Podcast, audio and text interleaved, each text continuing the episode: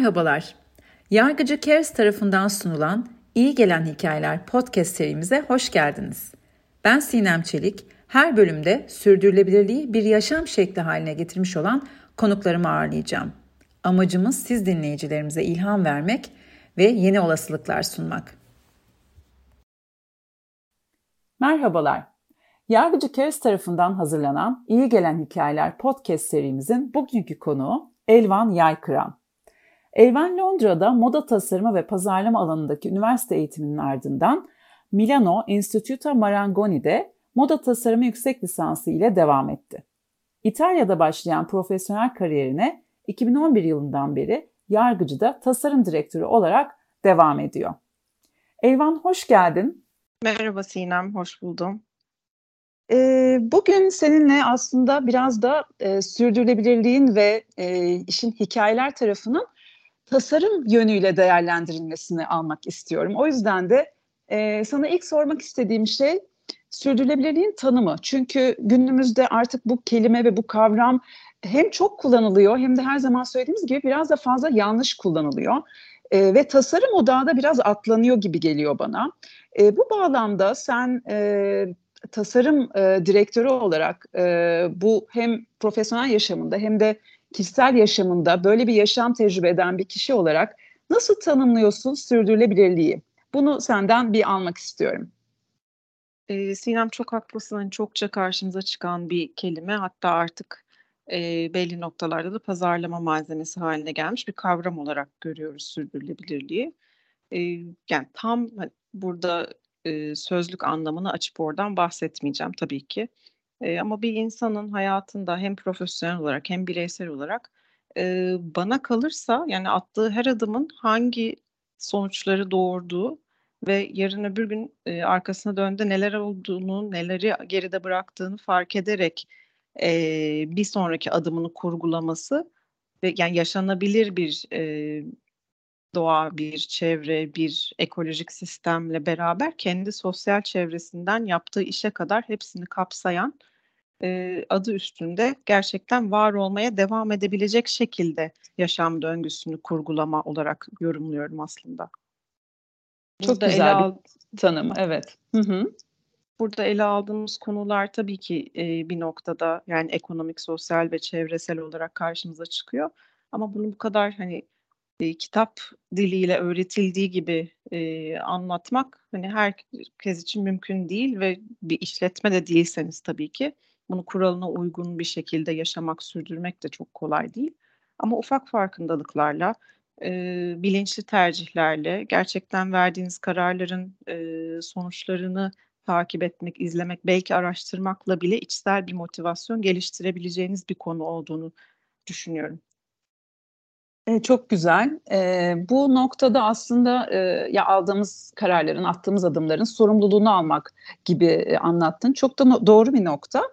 E, bir de aslında şunu merak ediyorum. Çünkü bütün şu anda e, etkilerin geri planına baktığımızda hem çevresel etki hem sosyal sosyal etki ve bunları dengelemeye çalıştığımızda karşımıza bir tüketim, tüketici ve hızlı tüketim kavramı çıkıyor tabii ki. E, ben bir de şunu merak ediyorum. E, tasarımın e, süre geldiği bütün e, o süreçler boyunca sence tüketim ve tüketici kavramlarıyla nasıl evrildi? Yani tasarım e, ilk başta neydi, neyi hedefliyordu? Sonra bu sistemin içerisinde nereye evrildi? Biraz bize bu yolculuğu da anlatabilir misin? Yani tabii ki tasarımın tasarım olarak karşımıza çıkması aslında bir takım estetik kaygılarla bu kadar e, önem kazanmış olduğunu görebiliyoruz tarihte. Ama zaman içinde gelişime baktığınızda tasarımın fonksiyonun önüne geçmesi veya fonksiyonun tasarımın önüne geçmesi gibi kavramlarla karşılaşıyoruz. E, benim özelimde yani moda tasarımından bahsedersek tabii ki insanların ihtiyaçlarına ama bu daha ziyade e, kendini hani iyi gösterme, iyi görünme ve belli sınıflara dahil e, olduğunu birazcık da ispatlama çabası olarak e, karşımıza çıkıyor. Demografik bir araç olarak kullanılmış tarihler boyunca. E, bu sebeple yani bugün baktığımızda da aslında tasarımın moda tasarımındaki anlayışı e, hala aslında bir par bir parça da çok çok önemli. Kişilerin kendi temsillerini somutlaştırabilmek adına e, kullandıkları birer araç olduğunu görüyoruz ve bu muhakkak insanın e, bilinç seviyesi değişmediği sürece de böyle olmaya devam edecektir. Karşımıza çıkan tüketici kavramına baktığımızda aslında e, eskiden hani önüne konan ürünler arasından seçki yapan bir e, kitleye bakıyorduk. Ama bugün e, değişen koşullar içinde e, bazı imkanların azalması e, veya opsiyonların artması, e, bunların varoluş süreçlerinde çevreye, insana verdiği zararların ortaya çıkması gibi gibi koşulların geçmişte veya işte e, milattan önceki zamanlarda olmayan şeylerle bugün karşı karşıya olmamız sebebiyle bugün aslında biz tüketicinin elinde çok büyük bir güç olduğunu görüyoruz. Ve tüketicinin beklentisi e, bir noktada onları aktif konuma koyuyor. Çünkü kendilerine hitap etmeyen, e, kendi taleplerini karşılamayan ürünleri hem satın almıyorlar e, hem de yeri geldiği zaman bununla ilgili negatif düşüncelerini de günümüz içinde bulunduğumuz bu sosyal ağlar dünyasında çok net e, kötüleyebiliyorlar. Dolayısıyla hani markanın gücü eskisi kadar yalnızca inşa ettiği e, geçmişle ve çok kocaman isimlerle ve büyük binalarla ve işbirliği yaptıkları büyük markalarla e, anılmıyor ve o güç yeterli değil. Eğer kitlesine hitap edemiyorsa, beklentilerine cevap veremiyorsa, günün koşullarında e, kendince bir amaç edinmediyse e, müşterinin de bağ kurması zorlaştığı için bu noktada markaların gücü e, azalmaya başlıyor. Dolayısıyla toparlamak gerekirse aslında tasarım e, günümüzde biraz da e, beklentilere ve ihtiyaçlara doğru şekilleniyor. Elvan tüketimin tasarımla nasıl evrildiğini e, konuştuktan sonra aslında bir de şunu sana sormak istiyorum. Çünkü bir sohbet sırasında paylaşmıştım ve beni çok etkilemişti. Tüketici kelimesinin de e, nasıl e, kelime anlamı olarak da nasıl ortaya çıktığını bize biraz özetler misin? Eee, ya, tabii ki burada benim de ilgimi çeken bir konuydu Çünkü bunun üstünde bir dersimiz vardı bizim. Eee, consumatori Latinceden İtalyanca'ya geçtiği haliyle söylüyorum. Aslında consume author olarak İngilizceye çevriliyor. E, tamamen Türkçeleştirirsek de aslında tüketimi yöneten kişiye dönüşüyor bu iş. Yani bizim bugün tüketici dediğimiz şey aslında tüketim tüketeceği ürünleri seçen ve bunu yöneten kişi. Eee, dolayısıyla bugün zaten bunu çok daha fazla yaşıyoruz. Yani teknolojik gelişmelerde de işte bir sonraki çıkan akıllı saatin nelere cevap vereceğinden işte parmağınıza taktığınızda vücut ısınızı ölçüp işte sizin e, yumurtlama döngünüzü takip edip size sağlıklı olup olmadığınızı git yat diyen artık hani bir yüzük boyutuna inmiş aletlere kadar. Ya bunlar evet. bir şekilde ihtiyaçlar doğuyor ki e, sektör de buna cevap veriyor gibi bir hal alıyor. Dolayısıyla yani tüketicinin ne beklediği, buradaki e, bilinç seviyesi, işte yaşadığımız artık bu e, adını koymakta bile zorlandığımız çünkü onların da isimleri değişiyor. Hani iklim krizi bunlardan bir tanesi. Önce işte iklim kriziydi, sonra iklim acil durumu oldu. Şimdi e, felaketleri diye hani tanımlıyoruz bunlara karşılık bunların sebep olduğu konuları inceleyip sonra bu konuların tüketicinin önüne gelmesi ve sonra a ben bunu yapıyordum ama bunun buna sebep olduğunu bilmiyordum. O zaman ben bu şekilde bir tercih yaparsam bu sonuçları azaltırım gibi bir mantık döngüsü içinde e, görünüyor ki yani biz yönetiyoruz bu süreci aslında. Yani dayatmaların ötesinde de e, bunun içinde şu da var bu arada. Yani kişinin kendini e, farklı hissetmek istemesi, kişinin kendini bir topluma ait hissetmek istemesi, işte kişinin kendini e, bir şekilde bir noktada e, tatmin etmesi diyeyim ben. Yani görselliğiyle. Dolayısıyla bunun üzerindeki etkiler işte genel kapsamda baktığınızda yani Hollywood da bunu bir şekilde yönetiyor. Oradaki güzellik algısı veya ihtiyaçlar listesi e, çağımızın içinden geçtiği koşullarda bunu yönetiyor. Ama onların içinden de neye ihtiyacı olduğunu kesinlikle e, hani buna sahip olmak isteyen kişi dolaylı olarak yönetiyor. Bu noktada da e, tasarımın bunu bir şekilde anlayarak e, çözümler sunarak e, buradaki yönetim sürecinde kendi rolünü anlayarak e,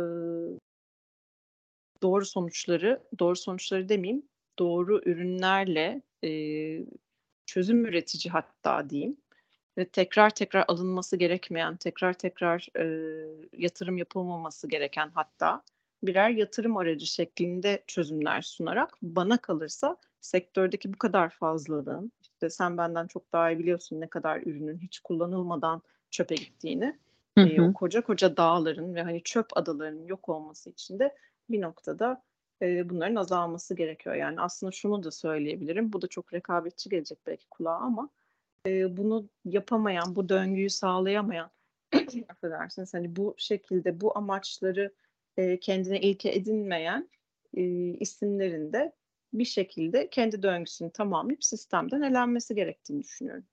Evet, çok doğru. Emm, tam da bu noktada şunu da sormak istiyorum. Çünkü tasarımın nasıl, eee, bir evrimden geçtiğini konuşurken günümüzde tabii ki artık çoklu kriz çağındayız. Bir yandan, işte, iklim krizinin etkilerini her gün hatta bu sıcak günlerde, eee, kat be kat yaşamaya da devam ediyoruz. Bir yandan ekonomik krizler, dünyada global çapta olan biten, eee, negatif olaylar ve bütün bunların içerisinde aslında tasarım kavramı da yeni bir yere e, ilerliyor. Bunu da ben biraz sorun çözme unsuru, sorun çözme becerisi gibi tanımlıyorum. Yani tasarımcı artık bir sorun çözücü de oluyor. Böyle bir kimliği de oluyor. Çünkü bir şey yaratırken e, bir konuyu da çözmeye odaklandığında bunu bir tasarımcıdan daha iyi yapacak hiçbir e, sorumluluk sahibi yok diye düşünüyorum. Bu bağlamda da aslında hem e, senin o söylediğin tarihçesinde estetik odağından belki günümüzde biraz daha aktif bir role de evriliyor. E, hem bu konuda net düşündüğünü merak ediyorum. Hem de belki bunu ön, örneklendirebiliriz. Çünkü yargıcı Keriz'de de tasarım direktörü olarak sen bazı sorunları da e, çözen bir rolün de var. Bunu da e, paylaşabilir misin bizlerle? E, tabii ki yani burada tasarımın sorun çözme rolü aslında hani kendi içinde var ettiğimiz e, bir takım döngülerle biz sorunları başta yaratıyoruz bilerek olmasa da. E, çünkü bildiğin üzere çok fazla paydaşı olan bir endüstri, moda endüstrisi. Evet. E, dolayısıyla kontrolünüz dışında gelişen birçok şey olabiliyor. E, ulaşabildiğimiz, ulaşamadığımız yerler oluyor ve e, süreç içinde belli başlı nedenlerle fark ediyoruz ki e, bilmeden çoğu zaman e, bir takım çözülmesi gereken e, sorunlar veya işte düğümler atmışız yol boyunca. E, bunları çözmek tabii ki günümüz şartlarında, fazla kolay değil çünkü biraz, ııı, vahşi de bir endüstri olduğu için, hani, herkesin her sorunu çözüp hayatına devam etme gibi lüksü olmuyor. Hani, bunların da, eee, sürekli ciro üretmek durumunda olan şirketler nezdinde artıları ve eksileri var. Hani, bu sorunlara sebep kimdir, nedir? Hani, bunlar çok sorulan sorular ama ben, hani, ne şanslıyım ki içinde bulunduğum, eee, şirket yapısı ve e, departman e, süreçleriyle alakalı olarak burada işbirliği içinde yürüyüp e, bir şekilde tasarımın veya üretim kaynaklı sorunların nelerle evrildiğini ve bunları ne şekilde bir e, yorumla yeniden aslında hani sorun olmaktan çıkarabileceğimizi gözlemleyip uygulayabiliyoruz ve bunlardan çok şey öğreniyoruz hala. E, yargıcı Keriz de bu noktada hani aktif rol oynayan bir e, önemli bir platform haline geldi bizim için. Çünkü biz burada sorunlarımızı analiz etme şansına sahibiz. Eee, tasarımın sorun çözen kısmına da burada başvuruyoruz. Aslında baktığınızda tabii ki hiçbir şey sorun olsun diye başlamıyor. Ama başında bahsettiğim gibi çok farklı dinamikleri, çok farklı paydaşları olduğu için eee, belli noktalarda sizi esnek ve aynı zamanda dinç olmaya zorluyor. Eee, ve hızlı bir problem çözme analitiği geliştiriyorsunuz zaman içinde. E, bu sorunu analiz etme kısmında da e, bir sonraki aşamada yeni bir tasarım yaparken yeni bir süreç bile tasarlıyor olabilirsiniz. Burada yalnızca tasarımın rolü de değildir bu aynı zamanda. E, tedarik kısmının da e, burada çok aktif görevi vardır. E, bunu birlikte hareket edebilmek ve aslında işte en başta söylediğimiz gibi bilinçli olabilmek, bu bilinci yayabilmek ve herkesin benzer hassasiyetlerle, farkındalıklarla ilerliyor olabilmesi bu çözüm süreçlerini kuvvetlendiriyor. Yargıcı keriz demiştik. E, orada yapmaya çalıştığımız da aslında e, tasarımın ne kadar çözüm odaklı olabileceği ve hani, sorunların üstesinden gelebileceğini de yaşayarak görüyoruz. Burada yaptığımız belli projeler oldu. Ufacık bahsedeyim ondan.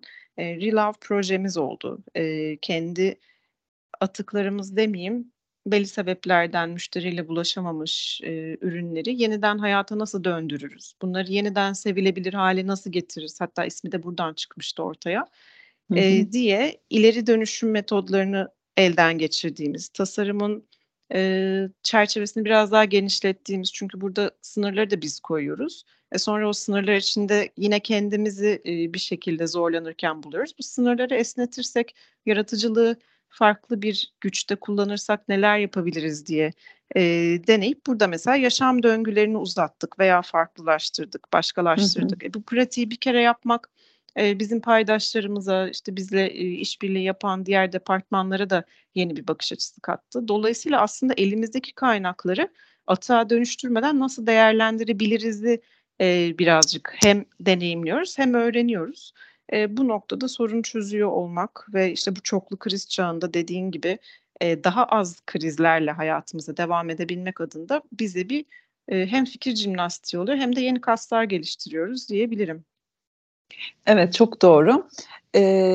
Şimdi bir de aslında bizim hem bu podcast serisinde de isimden de anlaşılacağı gibi iyi gelen hikayelere odaklanıyoruz ve sürdürülebilirliği aslında biraz daha e, iyi yaşam ve insana dair tarafıyla da ele almayı seviyoruz. Bunun e, savunucusuyuz. Bu bağlamda aslında ben çok iyi biliyorum ki senin de e, sürdürülebilirliği bir yaşam biçimi haline getirdiğin bir yaklaşımın var. Senden dinlemek istiyorum. Sence e, bir yaşam biçimi olarak sürdürülebilirlik nasıl tanımlanır, nasıl uygulanır? E, neler bize iyi gelir bu anlamda, bu yaklaşımda baktığımızda? Eee, yani, bunu, hani, çok hayatımın tabanına yaydım, öyle devam ediyorum demek çok iddialı olur tabii ki. Hele de İstanbul gibi büyük kozmopolit bir şehirde yaşıyorsanız ama teşekkür ederim güzel sözlerin için. En azından öyle hissettiriyor olmak bile, eee, dediğin gibi tırnak içinde bana iyi geldi. Eee, Kesinlikle. kolay bir şey değil asla. Eee, çünkü bu bir inanç sisteminin ötesinde uygulaması da zor. Eee, bir şekilde Evet. kendi atık yönetiminiz bile Eee, kontrolünüzde değil. Evet, biz ayrıştırıyoruz belki çöplerimizi ona göre, eee, farklı, işte, kabinlere koyuyoruz, atıyoruz vesaire ama bizde süreç takibi gibi bir şey yok. Dolayısıyla neyi ne kadar yaptığınızın ya da sizin attığınız adımın sonraki aşamalarda nereye gittiğini göremiyoruz. O yüzden birazcık burada sanıyorum bu sürece karşı, bu dönüşüm sürecinde veya kendinizde bir takım iyileştirmeler yapmak istiyorsanız alışkanlıklarınıza sürece güvenmek gerekiyor. Yani takipçisi olup moral bozacak bir Eee, döngüye girmeden. Bunları ne için söylüyorum? İşte belki, eee, bulunduğunuz ildeki belediyelerin, eee, atık toplama merkezleri olabilir, kıyafetlerin yeniden, eee, bir şekilde kullanılması olabilir. Kendi çevrenizde eee, ki tüketim alışkanlıklarının değişmesi olabilir. Yani benim hayatımda da bu evreler halinde gerçekleşti. Çünkü birazcık bu krizleri yaşamakla eee, gözlemlemekle hatta yeni neslin ümitsizliğine bakıp birazcık hani empati kurup ne yapabiliriz? Hadi biz bir şeyleri yaşadık gördük ama onlara nasıl bir dünya kalacak hissiyle aslında başladı diyebilirim. Eee, bu noktada da insanın bakış açısı değişiyor. Bahsettiğimiz gibi daha duyarlı eee, koşullarda üretim yapan hem eee, ürettirdiği yeri hem kullandığı malzemesi Eee, işte low impact daha düşük, etki veya zarar yarattığından emin olduğunuz ve bunu bir şekilde sizin gibi önemsemiş bir, yaşam tarzını benimsemeye başlıyorsunuz. Ya, bunun tabii ki ucu bucağı çok geniş ama araştırdıkça elbet kendinize uygun, sizi motive edecek bir şeyler çıkıyor. Çünkü konuyu sahiplenen, bunu, çok fazla, hani, paylaşmak isteyen Kişiler de bir şekilde bunu uzmanlık ediniyor. Onların hikayeleri bence ilham verici. Hani, ben bahsettiğim gibi belli zorunluluklar sebebiyle, eee yakıtlı bir araç kullanmak durumunda tabii ki kalıyorum. Eee, çöp üretimimi kısıtlayamıyorum, eee, vs. gibi. Onların detayına girince insanın morali biraz bozulabiliyor ama bununla birlikte de Belki bu sürdürülebilirliği, bu sağlıklı, hani, iş yaşam dengesini kurabilmek bile olarak tanımlayabiliriz. Orada hı hı. kendinize yarattığınız hani ilham aldığınız, sizi motive eden de bu tamamen hani herkese açık olan bir işte parkta yürümek olabilir, bir sergi gezmek olabilir. Biraz ufak molalar ve yeni keşifler olabilir. Bunlar bile aslında insanın o kendi sağlıklı sürdürülebilirliği için önemli konular. Yani yalnızca işte geri dönüşümü veya ileri dönüşüm veya atıksız yaşam gibi kısıtlamadan nerelere gelişebileceğimi de araştırarak bir şekilde kendime bir yol çizmeye çalışıyorum. Hı hı. Ee, çok güzel söyledin çünkü evet bu e, biraz bence birincisi meraklı olmayı da e, beraberinde getiriyor. Sorular sormak, kullanacağımız bir ürünün nasıl yapıldığını veya gideceğimiz bir otelin e, işte nasıl bir ortamı olduğunu, bazı detayları öğrenmek bunun bir parçası olabilir. Ve ben bir de şöyle tanımlamayı da çok seviyorum. E, zamanımızı neye harcadığımızı seçmek gibi de tanımlıyorum. Çünkü şu an artık her şey mümkün. E, müthiş bir hız çağında yaşıyoruz ve seçenekler çok fazla her anlamda. E, bu noktada da e, o ilk başta söylediğin sorumluluğu alarak hareket etmek Aynı şekilde zaman yönetimi için de geçerli. Bunun içine iş yaşam dengesi de giriyor. E, ve bu bağlamda da şunu da aslında sana sormak istiyorum. Çünkü işte hız çağındayız evet. Özellikle de bu yaz için kendime dair bir e, merak da bu. E, yavaşlamak veya biraz daha e, zamanı yönetmek mümkün mü? Nasıl mümkün? Sen de tabii ki bir büyük bir yapının içerisindesin ama e, iş harici zamanında e, bunu başarabiliyor musun? Hız çağında yavaşlamak sence mümkün mü? E, bunu öğrenmek istiyorum senden Elvan.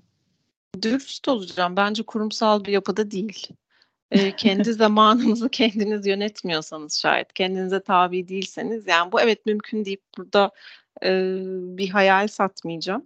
Çünkü hani e, kendimle çalışırım ama bunun iyi gelen tarafı hani bunun sizi ne kadar zorladığını görüp e, nerelerde ne, ne kadar bir alan açabilirim Eee, belki bunu yönetirken bana, eee, o bahsettiğin, hani, yavaşlama şansını tanıyacak, eee, boşluklar yaratabilir miyim? Hani, bunun sorgusuyla bile belki zaman yönetimini iyileştirerek yavaşlamak mümkün. Yani, Hı hı. yoksa, eee, tabii ki, eee, ve hatta ben şunu da düşünüyorum, yani, zaman, hani, hep akıyor ve hiç durmuyor ve bugün düşündüm ki hani belki de biri günleri kısalttı ve bizim haberimiz yok yani. Hani öyle bir döngüden geçiyorum şu an. Çok doğru. Ee, o yüzden e, yalnızca şunu söyleyebilirim. Hani dediğin gibi çok seçici olmak gerekiyor. Belki o boşlukları daha seçici yöneterek e, ne yapmayı tercih ettiğinize de bağlantılı olabilir. İşte bu bir kahve molanız olabilir, bir yemekte e, geçirdiğiniz zaman olabilir bunların tercihlerinde bile aslında farkındalıkla hareket ettiğinizde e, kendinize iyi gelen eşleşmelerle en azından hani orada yavaşlamazsınız belki ama e, sizi biraz konulardan hani uzaklaştıracak, yeni ufuk açacak. E, belki rahatlamanıza işte yardımcı olacak bir artık hani ağaç altı mı olur bilmiyorum. Belki yeni bir civar çevrenize çıkıp etrafınızdaki sokakları yürümek mi olur, yeni bir kafe keşfetmek mi olur, denemediğiniz bir e, kahveciden bir kahve alıp oradaki işte size kahvenizi hazırlayan kişiyle gündelik kısa bir sohbet mi olur? Yani bunların aslında hani yavaşlamak bir yana yine de e, atmosferi değiştirip havasını hafifletecek yöntemler olduğunu düşünüyorum ve başvurduğum yöntemler ayrıca. Çok güzel e, özetledin gerçekten doğru. E, yaşamlarımıza bunları katabiliriz. E, Elvan son olarak da e, bu e, her sohbetimizde yaptığım, senden de özellikle duymayı çok merak ettiğim e, iyi gelen okuma ve izleme önerilerini sormak istiyorum. E, çünkü senin de işte edebiyata da düşkünlüğünü biliyorum. E, son dönemde de olabilir veya hayatında böyle en seni etkilemiş, e, sana iyi gelen e, öneriler de olabilir. Bize kitap ve izleme önerilerinden bahsedebilir misin? Birkaç örnek verebilir misin? Ee, yani aklıma gelenden bahsedeyim. Bir, sonra hiç de o kadar belki hayatımın hani evresidir, yaşıdır etkilendiğim. Ee, sonra hani bir kere de romantik komedi ben uzaklaşmayı sevdiğim için hani gündelik hayattan Hı hı. Sevdiğim filmler vardır ama hani beni ilk etkileyip hani adını öğrendiğim yönetmen ve oyuncular noktasında sanıyorum düşününce e, Ferzan Özpetek'in Cahil Perileri aklıma geliyor. Hı hı. Ve onu izledikten sonra e, kurgulara, işte olayların örgülerine, işte o tepe noktasından düşüşüne, yükselişi vesaire o kurguların hani bendeki m, duygusal farkındalığına vardım ve o benim için böyle hayata başka gözle bakmama sebep olmuştur. Sonra insanların hayatlarını film gibi izlemeye başladım diyebilirim. Ve ben Aa, ne güzel. gözlem ne kadar. yapmayı da severim. Evet. Ee, işte yaratıcı olunca şeye de meyilli oluyorsunuz tabii. Kendi hikayelerinize ve kurgularınızı e, yazmaya da meyilli oluyorsunuz. O benim için ilham kaynağı olmuştu mesela sanıyorum 16 yaşında falandım izlediğimde. Ee, Çok güzel. Yani, kitap olarak da yani e, en son hani geçtiğimiz yıl veya önceki yılda bir şekilde pandemi hepimizi yavaşlattı ve biraz daha içe dönmemize sebep oldu diye düşünüyorum. Ee, Eric Fromm'un herhalde sevme sanatını söyleyebilirim. Yani orada hem geçmişten bugüne insanın kendiyle ilgili bir takım çıkarımlar oluyor. Hem önünde neticede uzun yıllar olduğunu düşünerek yaşıyoruz hepimiz. E, ileride Aa, evet şunları da dikkat edebilirim. Evet aslında bu böyleymiş. Aa bunu bu insan yaparken şöyleymiş gibi birazcık daha farkındalığa beni getiren ve bir takım düğümleri çözemediğim yerleri de aslında e, bağlarını çözen, iyi gelen bir e, kitap oldu diyebilirim. Çok güzel. Kitap önerinde e, buluştuk. Çünkü benim için de herhalde üç kitap saysam bir tanesi bu olurdu. E, çok güzel. E, ben çok teşekkürler. Sohbet şahsen bana çok iyi geldi. E, umarım senin için de öyle olmuştur. Katıldığın için çok teşekkür ediyorum. Ben teşekkür ederim. Gayet keyifliydi. Hoşçakal. Hoşçakalın.